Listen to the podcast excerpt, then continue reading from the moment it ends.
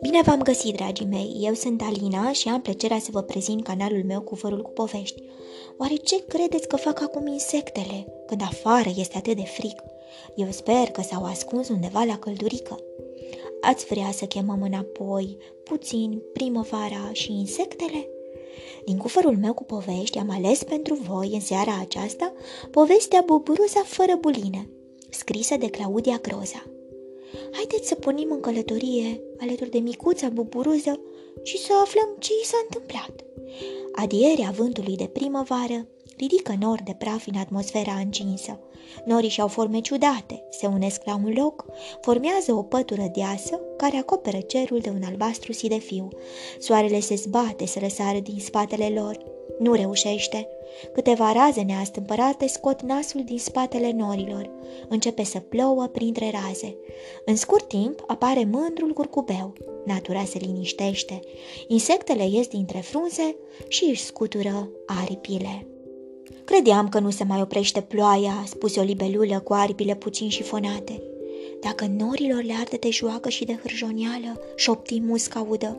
Hai că nu s-a întâmplat nimic, nu vă mai plângeți atâta. Are și ploaia rostul ei, cât să mai ude și agricultorii cu furtunul suprafețe întinsă de culturi, grăi o buburuză. Da, tu vorbești, uită-te la tine cum arăți. Ploaia ți-a spălat bulinele de pe aripi, ești de nerecunoscut. Râsete sclobii și răutăcioase se aud din toate părțile. Insectele se adună în jurul buburuzei. Vai, ești așa de caragioasă, ești roșie ca un ardei capia sau ca un gogoșar. Ba nu, arăți ca o roșie coaptă. Of, biata buburuză se întristă. A zburat pe o frunză de brusture să se privească într-o picătură de ploaie. Suratele ei nu glumeau, petele negre de pe aripi dispăruseră. Ce mă fac acum? Cine sunt? Mi-e rușine să trăiesc astfel. Voi fi nevoită să mă ascund de ochii scoditori și răi ai ființelor din lumea asta. Buburuza sta ascunsă între petalele unei zorele. O albină, care venise să culeagă nectar, văzând-o fără nădejde, îi spuse: Te rog, nu mai plânge, am găsit o soluție pentru tine. Îți dau o dungă neagră de pe abdomenul meu și îți vei reface bulinele. Cu glas tins, fără curaj, biata buburuză întrebă: Faci tu asta pentru mine? Bineînțeles că fac asta pentru tine. Prietenul la nevoie se cunoaște. Nu poți rămâne fără pete, pe când eu pot trăi liniștită cu o dungă în minus. Mulțumesc, îți rămân veșnic recunoscătoare. Dar stai puțin, strică buburuza. Stau, ce mai este acum? Cine va picta bulinele? Ai dreptate, la asta nu m-am gândit. Buburuza și albina s-au așezat cu minți ușor obosite pe marginea unei petale. Se gândeau, căutau o soluție. În apropiata vecinătate se auzi un fluierat vesel.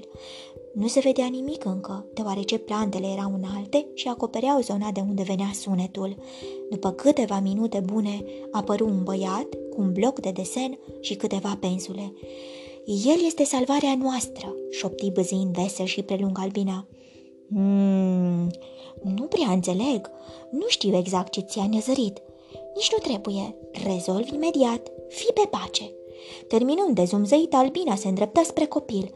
Se apropie foarte mult de nasul acestuia, apoi se ascunse în spatele lui.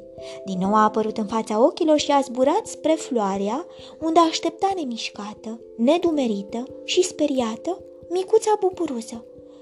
Ia te uită, ce ciudățenie! O buburuză fără buline. Pare tristă. Ce s-o fi întâmplat? Cine s-o fi bucurat să-i fure bulinele acestei ființe atât de gingașe?